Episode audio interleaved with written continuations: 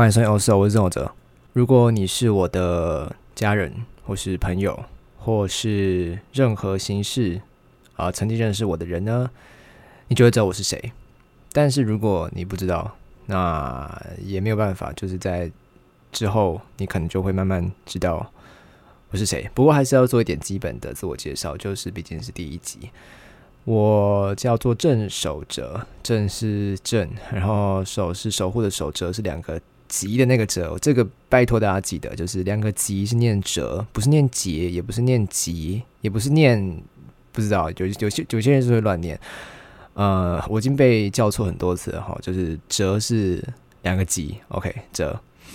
我原本在想说这个节目到底要叫什么名字，原本要以哲这个字当做呃，就是发响，可能。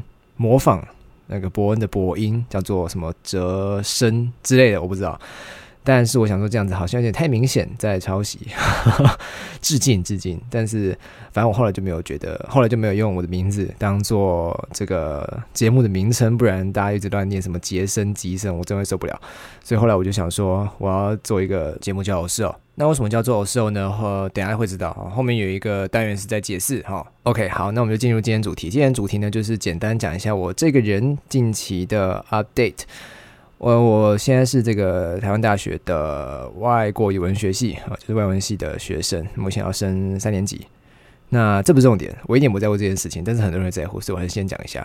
呃，我要讲的是呢，就是我虽然要升三年级了，但是好像很多人在升三年级的，就是大学三年级的这一段过程，尤其这个暑假会特别的迷茫哦。就我身边朋友也是这样子，就。会特别的迷茫，因为你，你就开始知，你就开始发现说，呃，有一群精英啊，尤尤其是管院的，尤其是商学院的这些精英们呢，他们会开始找一些实习，好，这样的实习好像是在帮他们增加人生的阅历，我觉得这没有问题，完全没有问题，就是他们会想要透过这样的实习呢，去增加自己的，不管是履历啊，就是实体上的履历，或者是自己的见识经验啊，都可以。这都是非常有效果的。那你一看到这些人有这样子的行为哦，在帮他们的人生做打算，在努力的时候，我们这些庸庸碌碌的无所事无所事事的家伙，就会开始觉得有点担忧啊，不知道自己未来到底要做什么。尤其是我是文学院的嘛，外文系也是，呃，连我可以跟你说啊，就是连教授都会跟你说。啊，还是要多学一点外文系之外的东西，因为外文系不是在学英文哈，外文系在是在学文学，文学就是文字的学问，也不太像，它就是你要你要读文学作品啊，就像我们现在中文看到什么散文啊、小说啊、诗呃新诗这些东西，你要去读它，然后你要去分析它，然后可能了解其中的一些历史背景或者是文学上的意涵哦，就有有点难解释。不过你光学这个是。不知道要干嘛啦，我我就直说了，因为我也是外文系的嘛，我可以这样直说，就是你学它会有点不够，就是就是不够，所以你还是要去多看一点其他东西，跨领域哦，说不定可以结合你文学的这个长才。对，总之呢，就是我近期的 update，就是我除了文学呃，应该说外文系之外，我可能还会去呃心理学的部分，呃，就是那个领域去碰一点东西。然后，其实外文系还有读语言学啦。语言学是什么？就呃，如果你不知道就算了，就之后你可能就会知道。反正这些东西都是跟心理学有关系，所以可能之后会多碰一点。那总之就是近期的 update。如果其实我觉得你如果在大学的期间很迷茫也没有关系，因为说实在话，大家都是这样子。哦，之前有一个学姐就跟我说。你如果觉得很迷茫的话，也没有关系，因为所有人都在 panic，就所有人都在很焦虑、很紧张的状态，所以你很紧张也很正常，因为大家都是这样子。对，所以呃就不用紧张哦。你要紧张也是可以的，但是你要记得还是要做点事情，尽量的保持你的这个行动力是要在的。然后大概是这样子。好，你可能会觉得我说话很快，呃，是因为我就就是习惯这样的节奏。如果你要我说话慢的话，我自己会不是很舒服。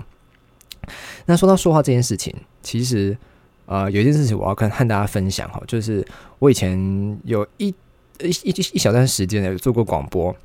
广播这个东西对我来说，它有点像是一个怎么形容，就是一个见识这个世界的方法哦，因为我以前其实从来没有听过广播，就除了我以前高中上学被我爸载去学校的时候，中途会听到，就是我爸会听广播，那我就会在车上睡觉啊，不是听广播，是我在车上睡觉这样子。反正我以前跟广播其实是没有什么缘分的，哦，直到高中开始，如果大家认识黄洋这个家伙的话，他就以前对广播很有兴趣啊，就是他会。呃，录节目，然后去投那个金声奖，就是反正就是广播的奖。然后他也有去教育电台，在台北就国立教育电台去当过主持人啊，我也当过他的助理主持。总之就是有做过一小段的广播。那我后来在当完他的助理主持之后呢，我其实有遇到一位广播的前辈。这个前辈他原本也是在教育电台当主持人，他主持的是一个深夜的节目。那后来呢？他还有其他的节目，他就说：“哎，可以找我去帮忙这样子。”那一开始我直接就上上麦的一个节目，是一个儿童节目。我觉得大家听到这里应该会有点傻眼，因为我自己也蛮傻眼的。就是我从来没有想过，我这辈子会需要去主持一个和儿童呃有关系的任何的东西哦。所以我其实很多人就会问我说：“为什么会去主持一个儿童节目？”说实话，我也不知道。就那时候，那个前辈找我去做，那我也没有多想，我就去做了。毕竟有钱哈。想说就是在增加资历嘛。那个是我在大一的暑假，就是哎还是大二，反正就是某个暑假，大学的暑假开始做的。那到现在我没有再主持那个同节目了，我好像做了一年吧。一年之后，我就觉得开始有点。改变，我觉得呃，这个大家可以分享，就是我觉得有一点开始有点奇妙的变化了，所以我就没有继续做。那总之，我是有做过一小段广播的，所以我其实我也不能说对广播多了解，我只是在这个圈子呃稍微比一般人啊稍微多一点点的认识，所以如果有机会也可以跟大家分享，就是电台里面到底在干嘛。那我今天要说的呢，主要是这个儿童节目这件事情啊，就是很多人听到我有主持儿童节目，第一个反应就是就是三小，就是三小，他们就觉得说，你一个二十岁、十九岁的人，你去主持一个儿童节目，就是我觉得所有人都会觉得很奇怪啊。我以前就有形容过，我觉得我这样的年纪的人是离小孩最远的一个年纪。怎么说呢？就是我在，比如说十九岁好了，我是二十岁以前。可以说是小孩嘛？可能你国中、国校，我觉得还算是小孩，或者是再再小一点就是儿童这样子。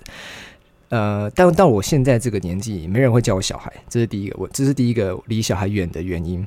第二个原因呢，是我如果再长大一点，比如说可能二十八岁、三十岁了，准备结婚或者生小孩，那个时候你就会开始懂得怎么跟小孩对话，哦，对吧？但是我这个年纪就是完全完完全全。离小孩超级远，就是两边呐，你知道吗？就是往三十岁，还有往十五岁这两个方向，我都离他很远。所以我觉得他就就，我觉得这我这个年纪的，就是二十岁这个年纪是一个很尴尬的年纪，因为我完全跟小孩无缘呐。我已经很久没有碰到小孩了，你知道吗？所谓小孩，可能就是什么十岁国小那种小孩，因为我也没在接家教，所以我就是离小孩非常的远。所以那时候我就觉得。呃，接这个东西其实对我来说蛮新奇的，因为我还要想办法，就是讲话讲的让小孩听得懂，然后不能讲脏话，这是非常重，这是这是一个让我压抑，也没有压抑啦，就是我会有点矛盾，就是不能你在节目中不能讲一些不好听的话哦，尤其是我去的那个电台是呃基督教的电台，所以他们其实对一些东西，呃，就是当然你会有一些禁，不能说禁忌了，就是你有些话不能乱讲。呃，而且我那个节目还会到香港或者是中国会播出，所以你就是有更多更多东西不能乱讲。总之，那个节目对我来说就是一个很压抑的环境，哦，很压抑的环境。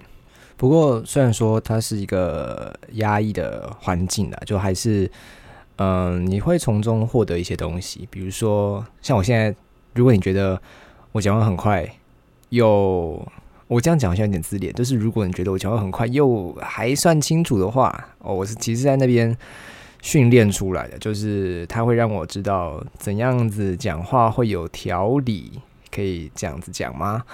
虽然说我不觉得自己讲话是很有条理的，但是就是它会让我稍微有点进步。就毕竟你讲了一年的话，哦，那个节目是每天都有，哦，每天都有三百六十五天，每天都不就是没有中断的，所以你讲了三百多次。的，就是这种录三百多次的节目，你自然就会有一点进步。对，所以我以前是有做过一档节目的，虽然说后来因为一些关系，就是没有继续做，但就广播这个东西还是蛮有趣的，就是讲话嘛，讲话大家都喜欢讲话，然后尤其是自言自语这种东西，其实你会觉得好像你就可以在那个天地里面，就是分享一些自己的想法，尤其是如果是儿童节目的话，你可能还可以有一点就是 contribution，有点有点教育的成分在，对，所以啊，还是对人生还是有帮助了，就是这个这一段时期做广播这段时期。不过为什么会一直说他？就是还是有帮助。为什么会用这样子的口气去说呢？就是因为它还是有一些我看到奇怪的地方，就是诡异的地方。也有可能是因为我在的那个环境的问题，就是它会让我感觉怪怪的。第一个问题就是呢，我发现尤其是主持人，主持人就是那些比较厉害的主持人，他们都会有一个，嗯，我用通病形容好像很不尊重，可是就是会有一个问题在。就是他们在讲话的时候会会花枝乱颤，花枝乱颤，花花枝乱颤，然后会一直没有什么重点。私下讲话，私下讲话会这样子，就是他会跟你一直讲，一直讲，一直讲。然后因为他们口条很好嘛，所以他就会东扯西扯，东扯西扯，然后最后好像也不知道到底在讲些什么东西。就是我我遇到的啦，我没有说所有人都是这样子，就是我遇到的有一有有一点这样子的成分在。对他就会一直讲，一直讲，一直讲。那你很难从他讲的话中抓到一些东西来听。对，就是反正可能要自己体会一下。你可以去想象一个人，他就是原本要跟你讲一件事情，但他从那个事情可能讲到一半，他就突然讲到另外一件事情，他就开始讲讲讲讲讲，然后又讲到了 B 事情。哦，哎，一讲 A 讲到 B，讲到 C，然后。好像也不会回到 A，他就这样讲完了，然后一个小时就过去了。那你就坐在那边听了一个小时的话，你要回话也不容易，因为你讲不赢他，这是重点，你讲不赢他，所以你也没有办法，就是阻断他的那个 flow，你知道吗？阻断他的那个流畅的感觉。所以讲话其实很重要，讲话很重要，因为你不要在，尤其是公共场合啦，或者是一些社交场合，你不能够被别人牵着鼻子走，你一定要想办法用自己的方式。呃，把可能是抓住他的话题，或者是抓住那个社交的节奏之类的，就你要想办法把自己丢进那个场合里面，然后不要当局外人，不然你就会一直在那边听别人讲话，然后非常的无聊，非常的无聊。所以说话就是广播可以训练你说话。那其实 podcast 这个东西呢，它其实跟广播，我觉得我觉得是几乎是一样的啦。除了当然有些特性不一样，比如说 podcast 它是没有即时性的。虽然说广播也有很多是预录，可是 podcast 它是你可以一直重听同一集，然后你是随时都可以在手机上，呃，比如说 Apple Podcast 或者是 Spotify 上面就随便点一集就起来听，你是不用没有那个你要追东西的压力啊。但是广播就不一样，广播你如果要听的话。有一个方法就是，你可以你要直接在广呃收音机前面听嘛。你可能开车的时候，或者是你有时间拿出你的收音机、手机，其实都可以听广播。只是它是一个电台，它是一个频道。那那个频道播什么东西，不是你可以决定的，它就是依照电台的安排，那就继续这样一直往下播下去。你要听之前的东西，你可能就要上电台自己去找哦，可能什么原因重现等等的。所以它不像是 Podcast 这样这么自由的一个形式。但其实就除此之外。他都还蛮像的，因为我之前有听过一个主持人，他就跟我说，他觉得呃广播是一个窄门，他一直他已经跟我讲这句话大概五百遍了，他就跟我说广播是一个窄门，所以他要我珍惜他我在那边工作的机会，就是他希望我在那边我在珍惜我在那边工作的机会，他就说广播是一个窄门，基本上你没有别人的引荐，你是没有办法进到电台里面讲话的。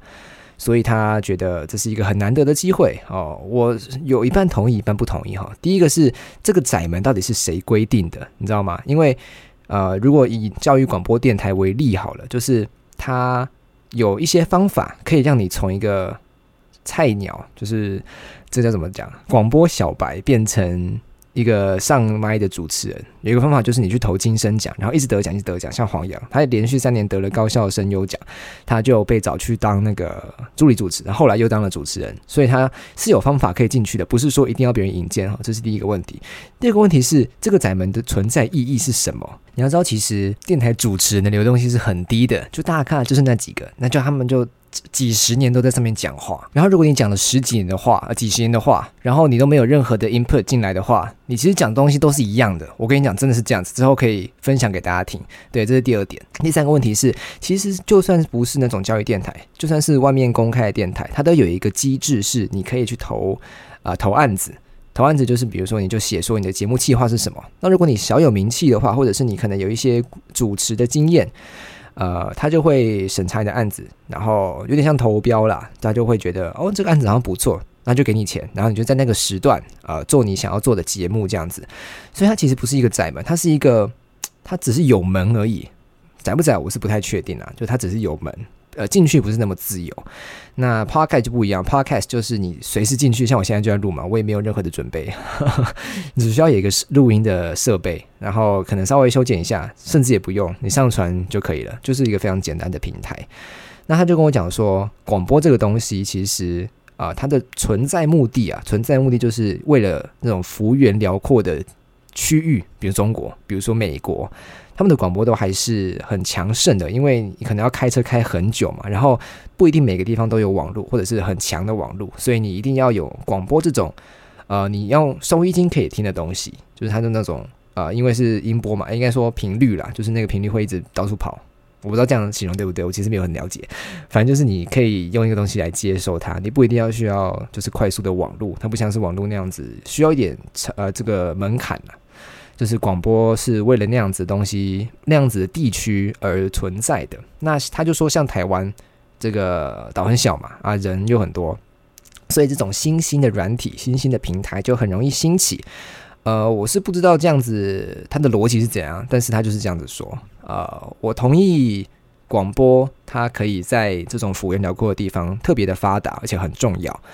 那台湾为什么广播会视为呢？我不知道。它有没有视为呢？我其实也不太确定，这个我没有去做研究。但是至少 Podcast 是一个新的地方，那我们也不需要去呃阻碍它的发展，因为它确实是让人获得了非常多的乐趣，对吧？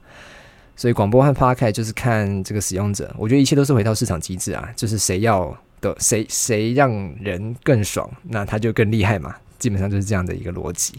对，所以广播就是稍微我之前有稍微做一点呃，就是做点功课。好，我之前有在那边工作一小段时间，所以稍微有一点点心得。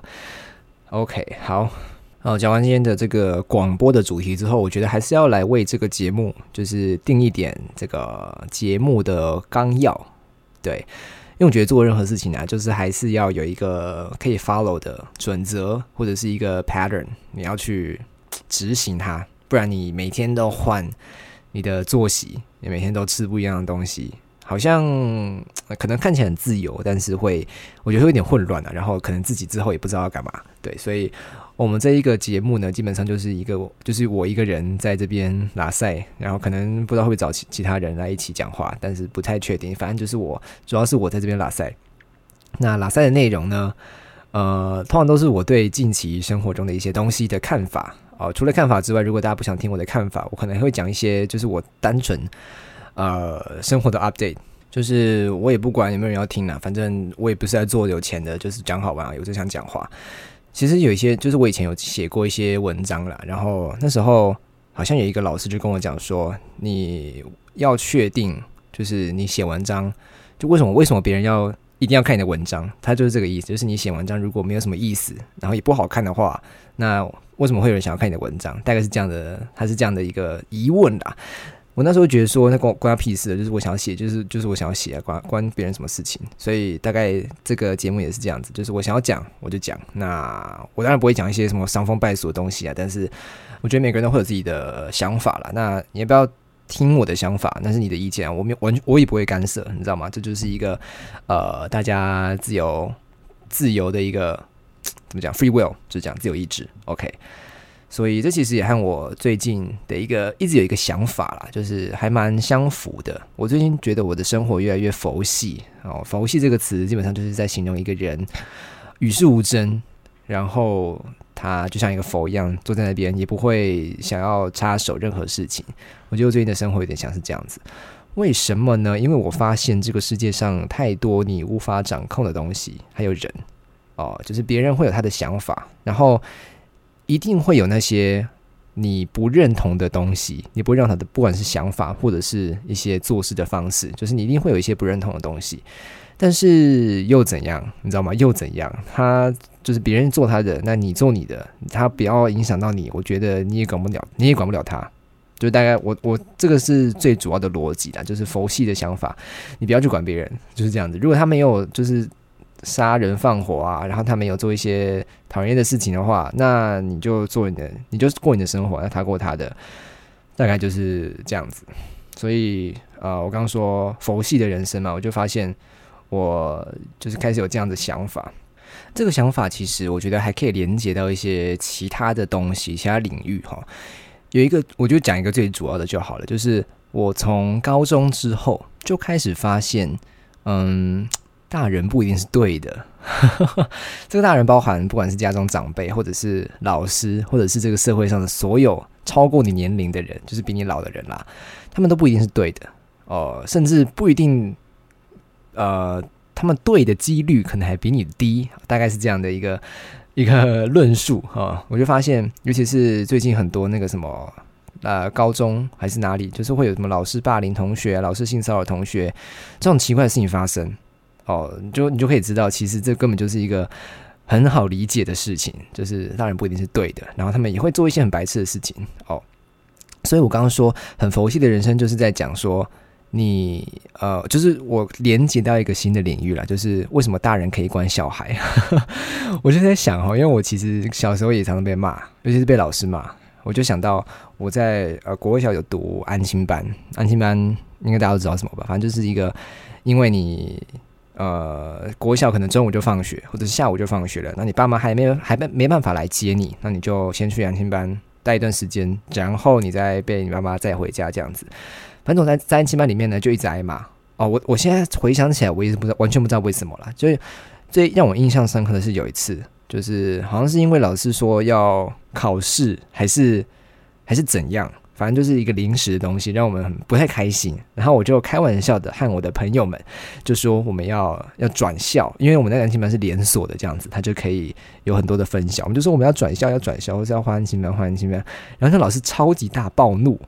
我到现在是完全不知道为什么他超级大暴怒，然后他就说他要把我们赶到隔壁班一个很凶的老师，就是那隔壁班是一个很凶的老师啦，他就那个班导比较比较凶一点，他就是说要把我们赶到隔壁，他就真的把我们赶到隔壁哦，然后他超级生气，我就那时候我就想说，好了，我真的是很白目，就是为什么要这样子起哄，对不对？就是虽然说那时候小孩是有点屁啊，就是一个屁孩，但是我现在回想起来，我就发现他真的有需要这么生气吗？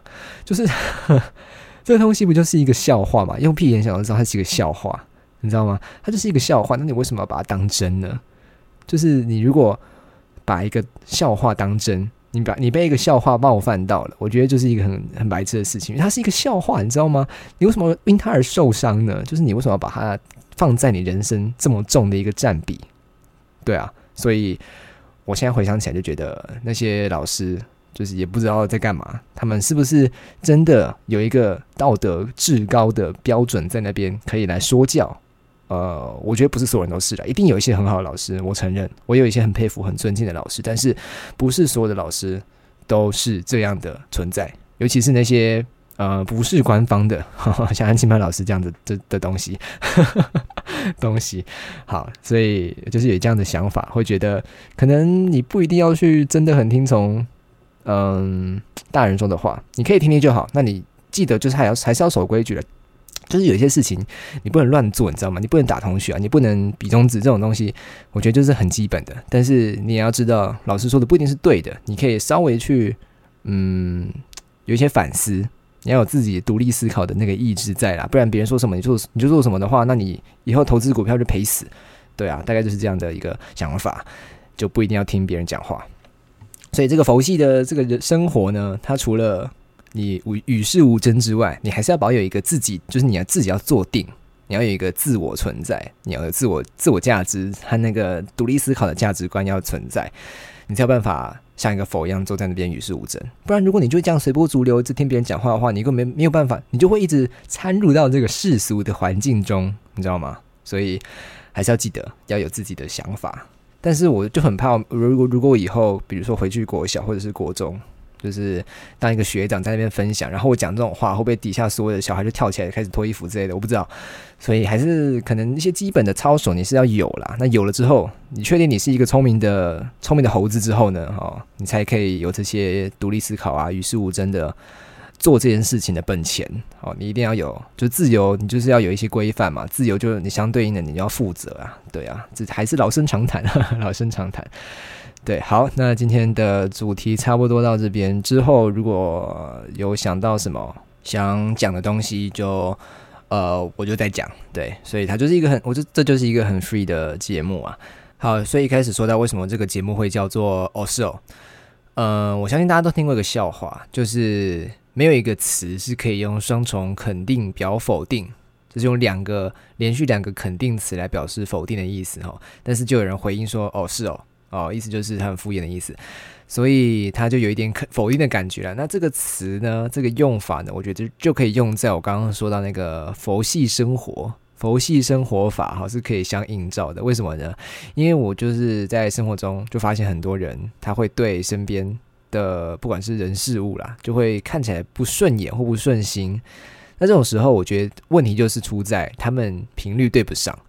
这个频率对不上呢，有没有办法解决？其实没有办法的，因为频率是人天生就是被赋予的。你要调整自己的频率，我觉得其实有点困难。所以你不要想着去影响别人，那你也不要让别人影响自己。那唯一的做法就是不要管他。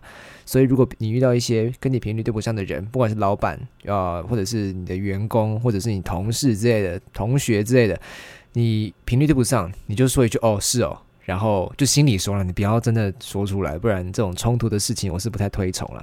就是你在心里说，哦是哦，然后就你就离开现场，这是这就就就很简单，这很简单啊。你就是用这样的方式赶快离开现场，你就不要再看到这样的人。那如果是一些比如说必要的事情啊，像是你可能要做分组报告啊，或者是你工作上一定会遇到，那你就用那个最小值的社交量，然后就就社交的最小值那个 minimum，你就。跟他就是日常的打招呼，然后讨论一下那些必要的东西之后呢，你就不要再跟他讲话了。他如果想要找你出去喝酒吃饭，你就说不要，你有事情。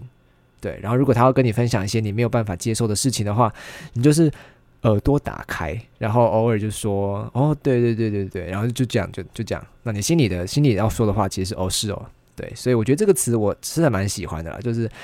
你他不没有任何脏话成分，他让你听起来是一个文雅的人，但是你其实包含了非常多，嗯。